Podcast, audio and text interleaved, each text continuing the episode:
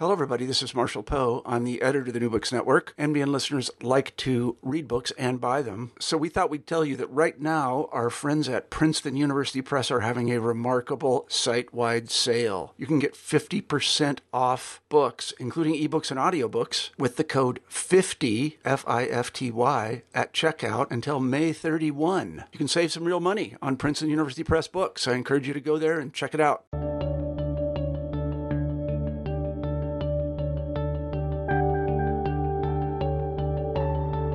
Hello, this is Jana Byars, one of the hosts of the New Books in History channel of the New Books Work, New Books Network, and I am here with Elizabeth Horodowich, author of The Venetian Discovery of America, Geographic Imagination and the Print Culture and Print Culture in the Age of Encounters, out 2019 from Cambridge University Press. Hi, Liz. Hi, Jana. How are you? Ah, great. It is a beautiful day in Amsterdam. How are things in New Mexico? They're sunny and heating up. We're getting ready. oh, yeah, I bet. yeah. All right. Um, so I just want to let you know that I um I was a, I sat down with your absolutely gorgeous volume and and uh, zoomed through it at about the fastest rate you can go through an academic book when you know which requires that you sit and think about things but it's just absolutely beautiful uh, and i really enjoyed it. And uh, so i'd like to hear i'd love to hear you talk to me about it. So let's start with uh, i'd like to know a bit about you. Tell me about you where are you from? Um, tell me about your work more generally. How does this fit in? Like what, what do we need to know when we start this book? Huh okay well, those are some big questions. Where to begin? uh, I am from Philadelphia and I went to Oberlin College. I graduated in 1992. And when I went to college, I really wanted to be an artist. I was determined to be a painter. And my freshman year, uh, I took a painting class and didn't get a very good grade in it. And at the same time, I was mesmerized by my History 101 class, uh, Western European history, that was taught by a medieval intellectual historian, and I was an immediate convert, and it's sort of down from there. Um, and I then went to the University of Michigan. I got my PhD in European history in 2000, and in the meantime, lived in Venice for quite some time in the 1990s and then eventually a little bit later moved to southern New Mexico where I've worked for oh my goodness almost 20 years by now. wow. Yeah. So very very far uh, culturally and geographically from the watery lagoon that I've ended up writing about. an interesting contrast I think. Yeah, definitely. Although right there, I've been with your interest, this your new global interest, and the way this ties in with the new world, you're you're right there. It's true. It does fit in that way, which hopefully we'll have a chance to talk about today. Yeah, excellent. So uh, this is also a bit of a departure. The Venetian discovery of America. I mean, it has bears some resemblance, and it's certainly within the same family, time zone, location. But it's a it represents kind of a shift for you from your last work as well. What what brought you to this? Um, let's see. It's kind of an, an interesting story, I think. Uh, I write a little bit about in the acknowledgments in the introduction to this book that I started to think about the relationship between Venice and the Americas when I was a graduate student, when I was doing research for my dissertation, again in Venice in the 1990s. Uh, in large part uh, because of the experience that I had with this Venetian family that I went to the beach with. And hmm. I have this idea that I don't know, Jana, you may or may not agree with that when we write about history, we're actually always writing about ourselves in one autobiographical way or another. And those connections sometimes aren't super clear, but sometimes they're very clear. And in this case, for me, they were very clear. And what I mean by that is that when I would go to the beach with this group of Venetians, we would go to a capanna, which is like a beach hut on the Lido. Mm-hmm. And uh, Venetians tend to share these beach huts between, I don't know, anywhere from 50 to 75 people. And at the time I went to the beach with this group of people, I was the only American really on the beach at the time.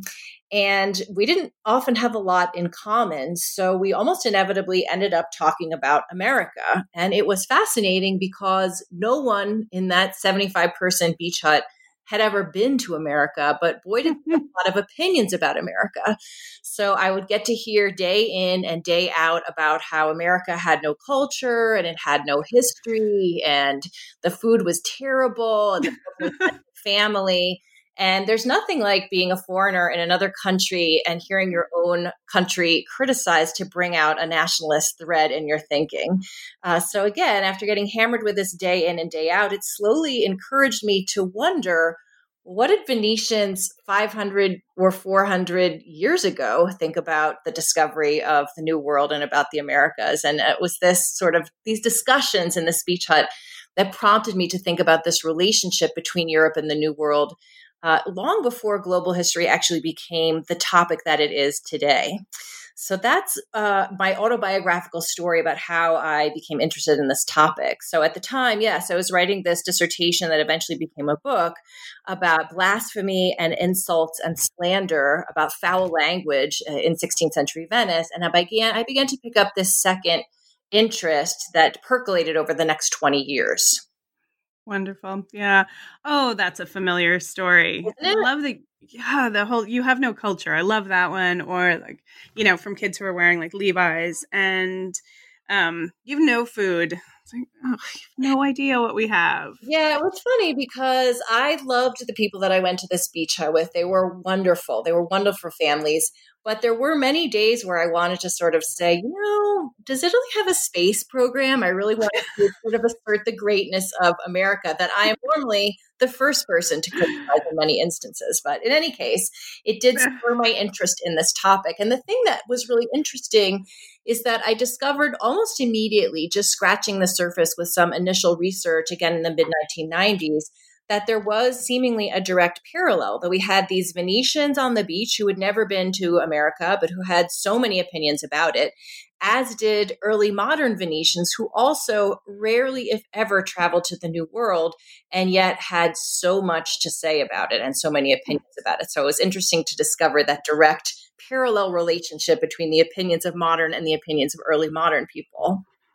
That's great. Um, uh, and it's a thread you bring out really well in this book. So uh, let me t- the the biggest of the questions. What do you what's what's your argument here? What do you contribute with this book? So I hope that at least on some level, this book can speak both to professional academics and professional historians as well as to general audiences in the sense that even someone who is a casual tourist to Venice and goes there for the first time or for only one day, I think it maybe becomes apparent pretty quickly that we tend to think of Venice as a city of the East, right? It was first governed early in its history by Byzantine rulers. The city made its wealth trading with the East, by trading in pepper in particular from Eastern Mediterranean ports. The city visually is very Eastern looking, covered in mosaics and ogee arches, or we might think of the mm-hmm. onion domes of the Church of San Marco in the ceremonial center of the city. So, culturally and visually, we tend to think of it as Byzantine and Islamic. But what I want to show in this book, surprisingly, is that in the 16th century, Venice also became linked to the Americas, not in its visual culture or in any of those sort of mo- more obvious ways, but in its print culture and its globalizing mental universe that reflected and constructed that print culture. So I want everyone to get this sense that Venice, yes, it's a city of the East, but it's also a city of the Americas. Mm-hmm. And I think there's a lot of myth making or a lot of myths that have been made that um, Italy, uh, it, it, Venice in particular, but Italy more broadly, has nothing to do with the New World, right? The shift focuses from the from Constantinople to Eh, New York, and that's the end of it, or Mexico City. Yeah, I mean, I think one of the points that I tried to make early on in my book is that compared to the Iberians, compared to the Spanish and the Portuguese, and then later the French and the Dutch and the English, very, very few Venetians ever traveled to the Americas, as I mentioned just a few moments ago. But its print houses printed more information about the Americas in the first, let's say, three quarters of the 16th century than almost any other city in Europe. So, German presses were very active in printing news about the discovery of America, as were presses in Paris, but Venice was right up there. And we can see that Venetian map makers and editors and cosmographers very fascinatingly, I think, used discussions and news about the uh, the discovery of the Americas or news about these unknown lands. They use this information actually to talk about Venice, to talk about their city and how great and powerful it was and how magnificent and important its history was. So I tend to like to describe my book by saying that while Iberians conquered territory in the New World, Venice became this clearinghouse of printed information. And in that way, they kind of conquered and dominated knowledge through print mm-hmm. and were really sort of crucial in communicating a lot of the first blush of knowledge about the Americas to the rest of Europe. Uh, so I always encourage people to imagine Venice in the early 16th century and the streets even that you might walk up and down today as packed with print houses that if you were to mm. walk up to them, you would find maps and books and uh, books of cosmography in particular that covered the Americas and the New World much more than any other city. Um, this is a the, something that I would like everyone to think about, and I think it's probably, uh, and except for maybe the small world of Venetian historians, it's kind of lost just the general importance of early modern Venetian printing, which is a point you make early on. Yeah, and I think it's kind of ironic because I don't know if you've noticed this, Jana, but bookstores have closed left and right in Venice, and it's kind of mm-hmm. painful mm-hmm. today in the 21st century to see this city not the city that invented print, but the city that really used print first, I would argue, mm-hmm. today has very few bookstores at all. oh, it's so sad. Yeah. Um, you know, uh, well, I mean, in bookstores are closing everywhere, and obviously we are women of the book, so it's no shock that this is disappointing. But eh, I, when I think about walking down these little calle, even there would be print houses, there would be people making literature, like making these books and there these old books are still in the libraries. You can still get to them but you there's no no print culture left there anymore yeah there's really very little which you're right it's happening all over the place but i think that loss has a particular resonance uh, in venice. In any case uh, yeah i think it's really an important thing to imagine venice as both eastern and a city of the americas and perhaps most fundamentally as this city that really took the technology of print and ran with it and look at the surprising things that they did with it. Uh, again that they used discussions or news about the americas to teach the world about how great their city was kind of ironically. Which is uh yeah that you talk about in chapter two compiled geographies which you open with an italo calvino quote brilliantly. Um you want to tell us what you what you discuss here? Sure. So in Italo Calvino's book Invisible Cities, he has this great dialogue between Marco Polo and Kublai Khan, the great Khan of China. And this dialogue in some ways embodies the meaning of my book in many ways. And Kublai Khan is asking Marco Polo to tell him about his empire in China because Marco Polo served as an administrator in the Mongol Empire and traveled all over the empire and saw various different parts of it and then came back to the Khan and reported on what he saw. And at a certain point, uh, the Khan says to him, You know, you've told me about all of these different parts of my empire. And in addition, you've talked to me about all these other different parts of the world that you've seen. Uh, and he says to Marco Polo, How come you never talk to me about Venice? And uh, it's a very poignant moment in the dialogue where Marco Polo tur- turns to, you know, the emperor of the Chinese and says very clearly, you know, every time I talk to you about any other part of the world, I'm always talking about Venice, uh, which is exactly what all of these Venetian print men who are printing these books and maps about the Americas are doing in the 16th century. Uh, what a uh, uh, that that also has particular renaissance resonance for the lovers of Venice. There is there is but Venice. So how how does this tell me how this works a little more? Like what what are we seeing in print? So I think maybe I don't want to jump ahead too much, but in some ways the best way to describe how this works in detail is to talk a little bit about the sources that I use in these different chapters. Yeah, great. Let's do. So, historians use different methods of organization, as you know, uh, to mm-hmm. pull together their sources when they make uh, an argument or stake a claim about what happened in the past. Uh, and sometimes arguments unfold chronologically. In this book, my argument unfolds in terms of the different types of sources that I've looked at. So in chapter two, I look at some of the earliest travelogues or collections mm-hmm. of travel literature printed in Venice that discuss the Americas. So that's kind of a broad survey. In chapter three, I talk about one very important Venetian cosmographer and editor in particular, the work of uh, a cosmographer named Giovanni Battista Ramusio. In chapter four, I talk about Venetian printed maps. Uh, in chapter five, I talk about one particular, I think, very important small but important printed book, uh, a book written in 1558 by a Venetian patrician who claimed that the Venetians had actually been to the Americas before Columbus. Uh, we can come back to that if uh, we'd like to. and then I conclude with a final chapter that talks about printed images in costume books and another genre of printed images called isolari, which were books of islands, which tended to compare both these costume books and these books of islands, tended to compare Venice to Tenochtitlan or Mexico City. So you get the sense that these chapters are organized by different types of sources. And what I do is try to show the same argument through all of these different lenses, which is that when editors and printers are writing about the New World, as I mentioned before, they're always also writing about Venice, just like Marco Polo talking to the Great Khan. And often when they do so, what they say is that whatever the Iberians had done, Marco Polo had done first, and he did it better and what Marco Polo had done was much more important.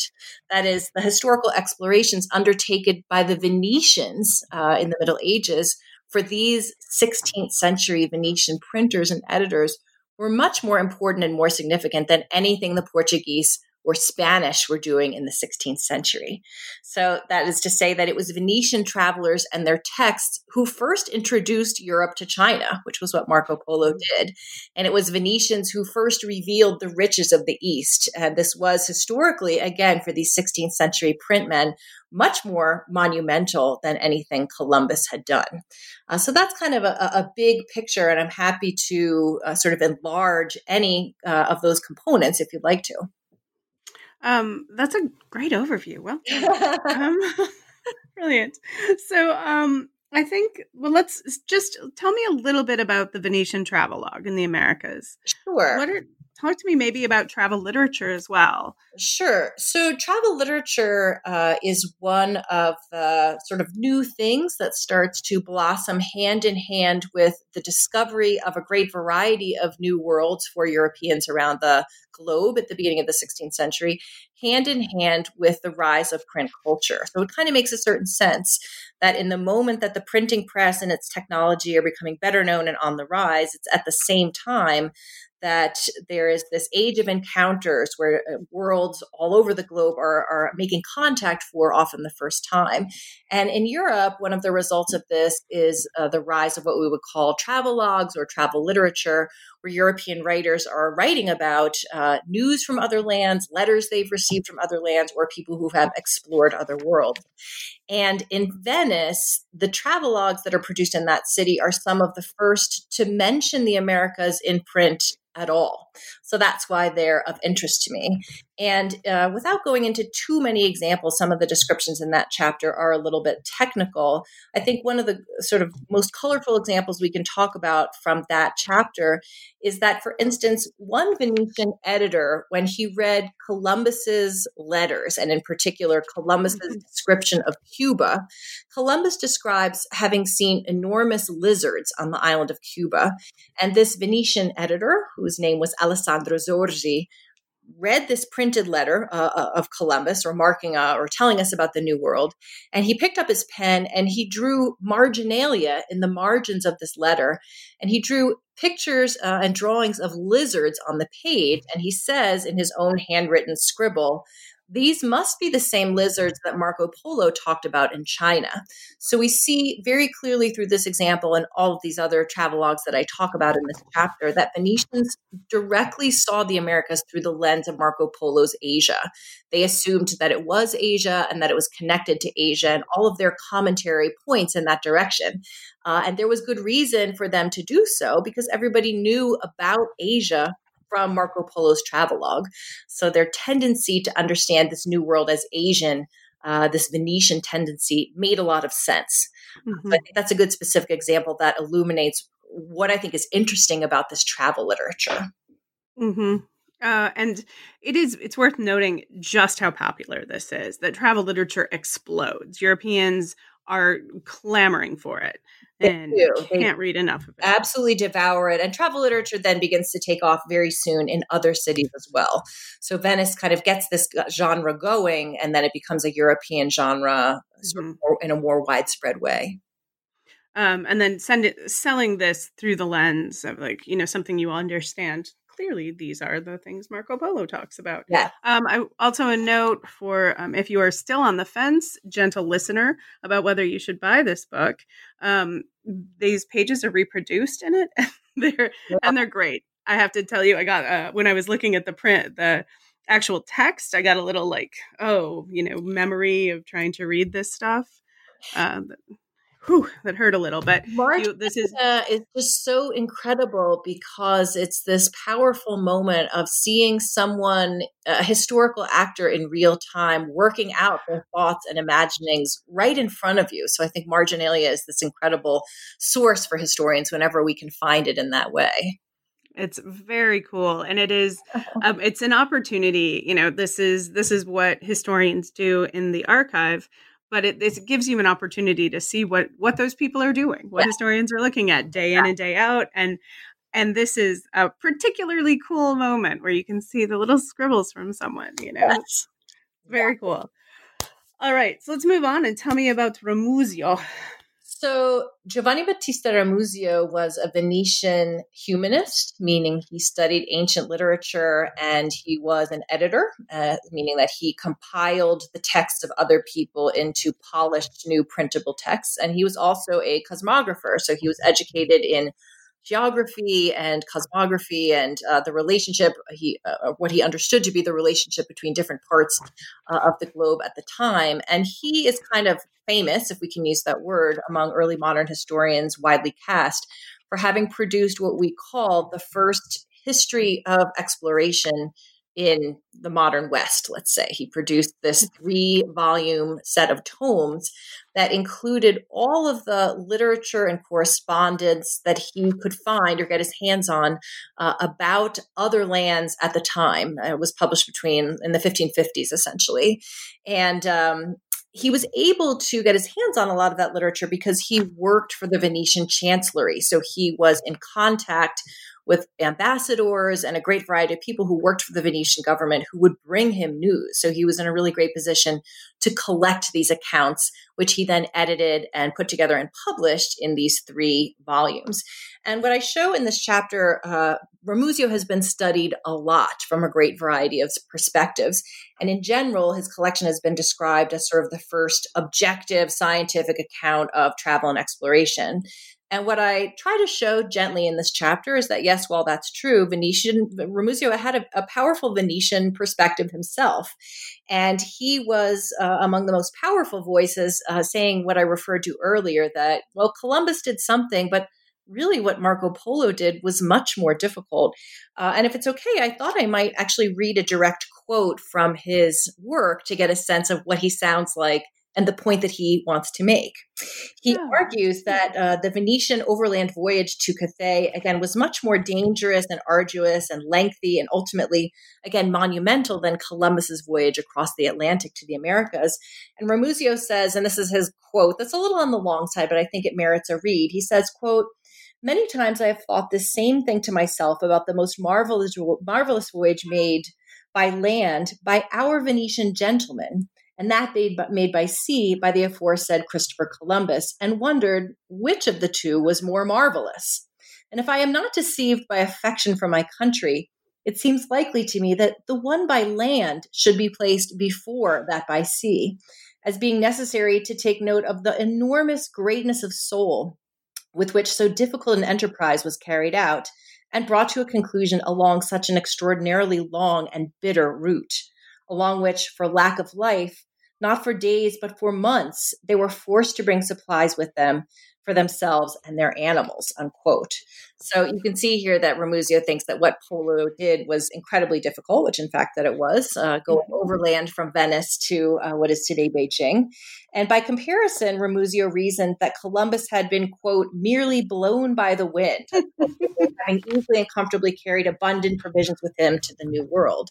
So if we put this another way, what Ramusio's main point is when we sort of read the paratextual material, meaning the setup around mm-hmm. uh, the, the text that he's collected, he says that the Iberians really hadn't discovered anything, whether it be the Portuguese going east or the Spanish going west. All they did was follow in the footsteps of the Venetian traveler Marco Polo. That's for me one of the main takeaways from Ramusio's collection, which I, I heard you laugh, Jan, and it is kind of laughable. It's it's funny. It's great. No, it's and it, but I mean, you know, there's an argument there. What you just got on your boat? You didn't even. He wants to that the Venetians were much more valiant and intrepid travelers than anything that was happening in the 16th century.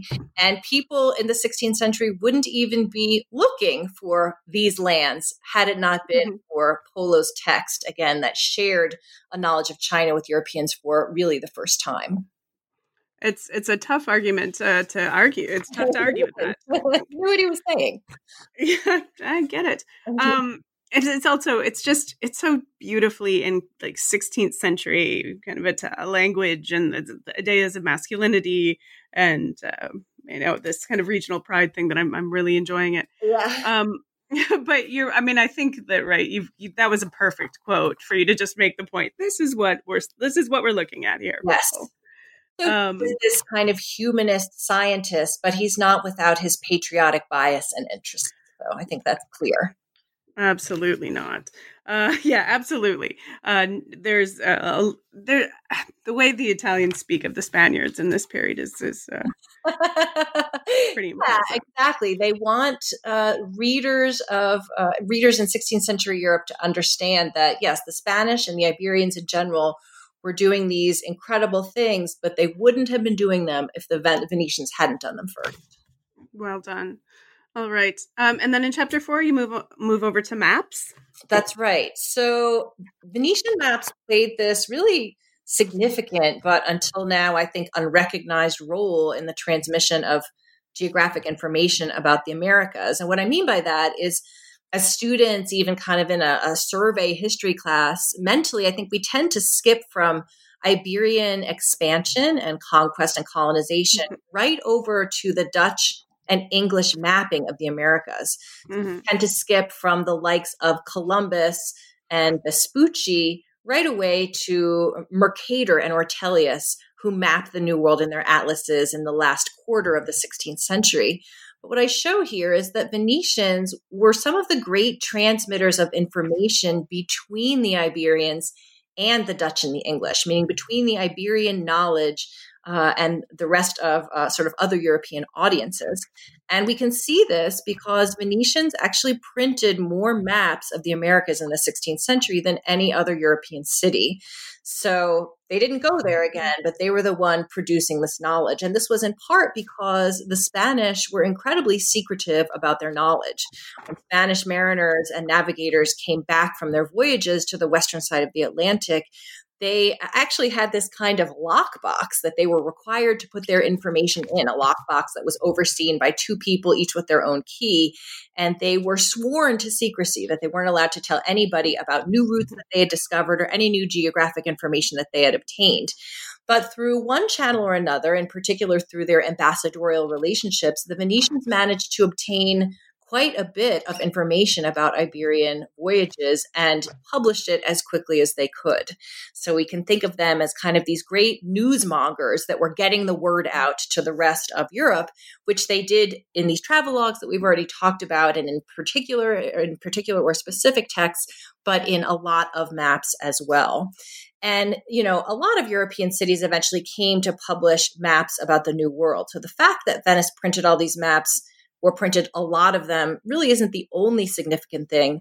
But what I show later on in this chapter is that what we see, I think, so fascinatingly when we look closely at these Venetian printed maps of the Americas is that Venetian map makers regularly mapped Asian toponyms or the names of Asian cities visited by Marco Polo into the lands that we today call North America and Canada. And it was a way that they could sort of, I don't know, consciously or unconsciously, kind of lay a claim for the Venetian role in the discovery of America. So there are a handful of toponyms that when you look at Venetian maps, you can easily go in and find them. One of them is Tolm, T O L M. One of them is Anian, A N I A N. Uh, another one is Agama, A G A M A. And these are all places that Polo visited on his journeys around China that the Great Khan sent him to check out. And fascinatingly, when we look on Venetian maps, we find these toponyms with great regularity, again, in, in the part of the world that we today call Canada. Um, so it, no one really knew what was going on in this part of the world. It was kind of a blank uh, sort of canvas, and Venetian map makers with great consistency mapped Polo's travels onto this part of the world. And what's interesting about this mapping is that even after maps became more quote unquote accurate, map makers well into even the 18th century continued to place these names in this part of the world. So we see this great Venetian heritage to map making in the of the New World uh, again much longer after the 16th century. So even map makers like Ortelius and Mercator, the map makers that we tend to consider the first modern map makers from Holland and the Low Countries, who gave us the most or first accurate maps of the world, they're doing the same thing following in the wake of these Venetian maps. Hmm. Uh, so that's uh, how I try to show, again, the sort of Venetian contribution to uh, uh, the discovery of America with these maps and the Asian Polian names that they put in North America. Hmm, very nice. Yeah. Yeah. Um, so it's as if you're saying Marco Polo went to the New World. We went there too. And once again, we went there first. and like, you know, spiritually, perhaps even in fact, um, interesting. Um, and, and a, little bit harder, a little bit better. Um, yeah. But the idea that um, the literally the Venetians went there first is what you cover in chapter five. Yes. Um, so a couple of chapters in my book survey broad swaths of material, a, a lot of travelogues or a lot of maps, and then there are a couple of chapters that focus in on one particular source, like the chapter that I wrote about Ramusio, and this chapter five uh, is a chapter like that, where I focus in on this one slim but really intriguing book published in 1558 by a Venetian patrician writer named Niccolo Zen. Uh, this is an incredibly long story, uh, or it can be a long story, but if we tell it quickly, this patrician named Zen argued effectively that the Venetians went to North America in 1380 before the Columbian voyages. And the way he recounts this is that uh, Niccolo Zen in the 16th century uh, discovered in the attic of his family's palazzo near the Church of the Gesuiti in Venice. You can actually see his palazzo still today. He claims that he discovered some papers in his family's attic that included a travelogue that described how his ancestors at the end of the 14th century traveled to the North Sea and from there to the West and landed in hitherto unknown lands that today we would call North America. And uh, Nicola Zen says that he discovered these papers when he was a boy and he uh, didn't really think they were important, so he ripped them up. But then later, as an adult, he realized that they might have been important, and he claims that he pieced them back together and he represents this story of his ancestors' voyage. And what's really interesting about this text is that throughout the 18th and 19th, and even into the 20th century, this is another very quote unquote famous text. Historians have long been aware of it. And most of the debate about this book, about Niccolo Zen's travelogue or his reporting of this travelogue, had to do with whether it was true or not. Did Venetians actually do this or not? And what I discuss in this chapter is that we're probably never going to know that. And maybe that question isn't even really that important. But what is important are the components of this text and how the text was composed. Because if we scrutinize this text closely, we can see that this writer, Niccolo Zen, collaged together quotes that we might even call plagiarized quotes from other hmm. travel accounts, for instance, from Amerigo Vespucci or from other Venetian cosmographers and made his own kind of travel collage that patriotically, like Venetian mapmakers or Ramusio, worked to insert Venice into the story of the discoveries. Uh, so that's what I show uh, in that chapter. And again, it's something that often kind of makes us laugh that this guy took the time to invent this account to show that Venice mattered too, that Venice was in the game a patrician of some of, of some note as well, right? Yeah. One of the more important families of Venice. Um, and so there's there wasn't a there was a debate about the veracity of this account. Yeah, so I would say that from the time of its publication, there was a period when it, it appears in the 16th and maybe into the sort of halfway into the 17th century the account was accepted and seemed to be received unproblematically. And in fact, the account is accompanied by a map that shows the path of these Venetian voyages through the North Sea to a series of lands and islands. Uh, one of them is called uh, Drogeo. Another one is called Estotiland, islands that we've never heard of before. And other European cosmographers at the time said, oh, the Venetians undertook these journeys and reproduced these hitherto unknown islands on their own maps. And this continued apace maybe until the end of the 17th century when other people started to go to that part of the world, to the North Atlantic, and said, We're not finding these islands. We don't see this Estotiland, which generated this debate, again, primarily in the 19th century, where people said, This didn't happen. He was a liar. He made it up. He falsified information. So that was the debate that really defined uh, discussions about this text for quite some time. And again, I think that we'll never know for sure unless some incredible uh, sort of new mm. discovery is made. Uh, but in some ways, that doesn't even really matter. What matters, again, is this patriotic need to make sure that Venice still mattered uh, in the changing world of the 16th century. Um, you know, and it isn't, it's not that far fetched if you no. think that Marco Polo in a, in a similar time frame goes all the way to what is now Beijing.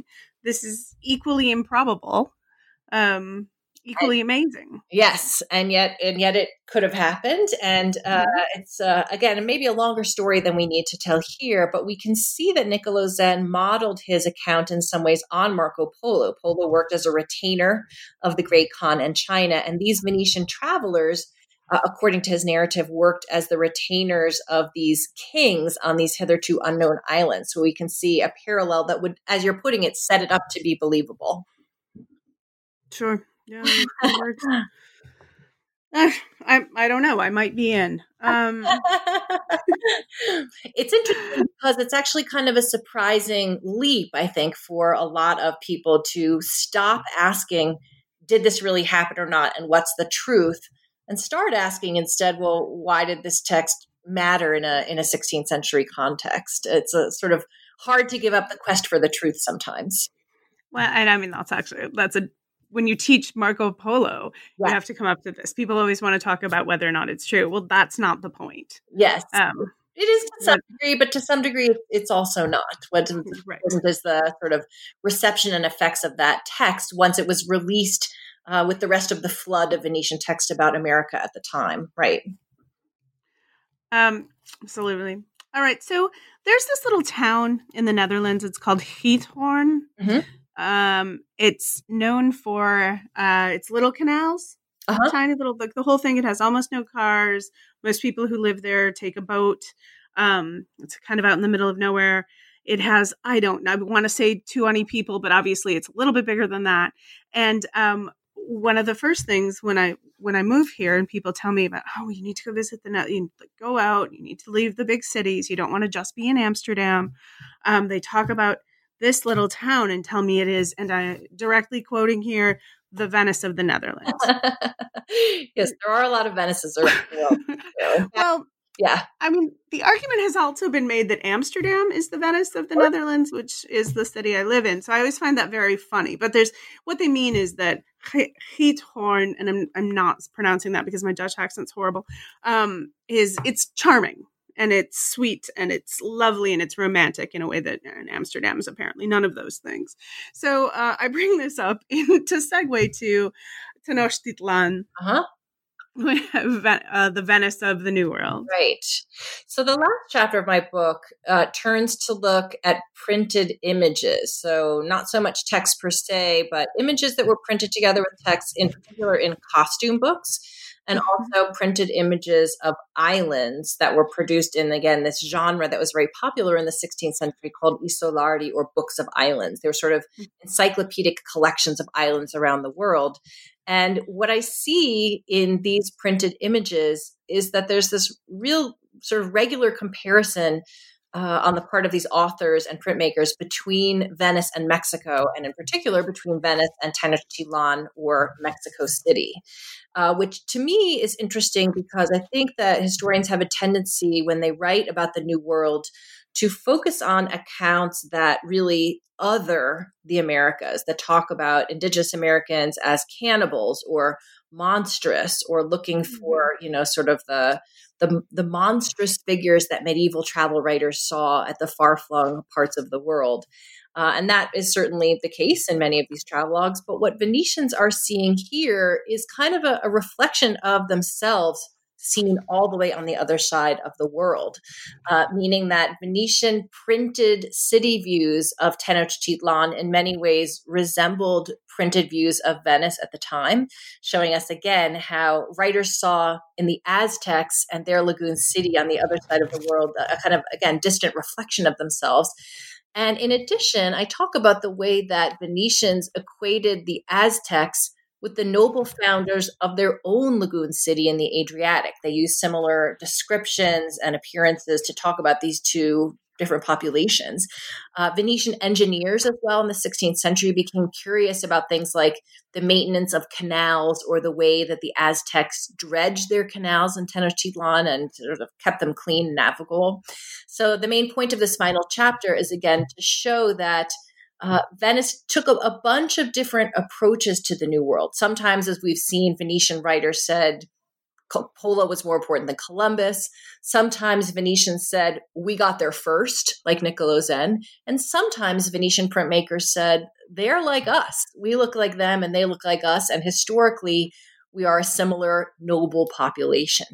Um, so you get the idea that if you put all of these different kinds of texts together, whether they're maps or travelogues or printed images, I think they work to proclaim a kind of Venetian expertise on the Americas, and they they work to assert that Venetians were saying we don't have to go to the Americas to participate in the making of these new world empires. It was enough that we're going to produce these texts about America and in turn control and maybe subtly or not so subtly influence Europeans' knowledge about that.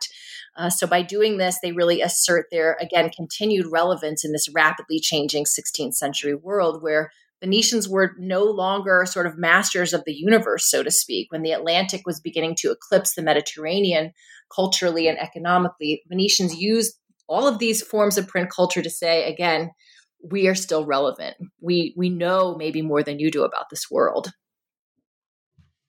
uh, that really is a great conclusion, actually, for our conversation. That's that's your that's it in a nutshell, isn't it? But uh, before we close, uh, is there anything else we need to know? Anything you want our listeners to understand, or something to look for when they read it? Um, I think that that really catches a lot of it. I think, you know, we've been over this, but just to reiterate a little bit, that Venetians used this knowledge of the Americas to assert that they had been out in the wider world longer than anyone else. That if some historians refer to the 16th century as the first global age that unfolds in the wake of the Columbian voyages, Venetians would have been the first to say, well, we've been in the wider world actually for quite some time, that they had this global expertise and that the city of Venice, in many ways, embodied the world and it always had since so many Venetians lived abroad and so many foreigners lived in the city of Venice.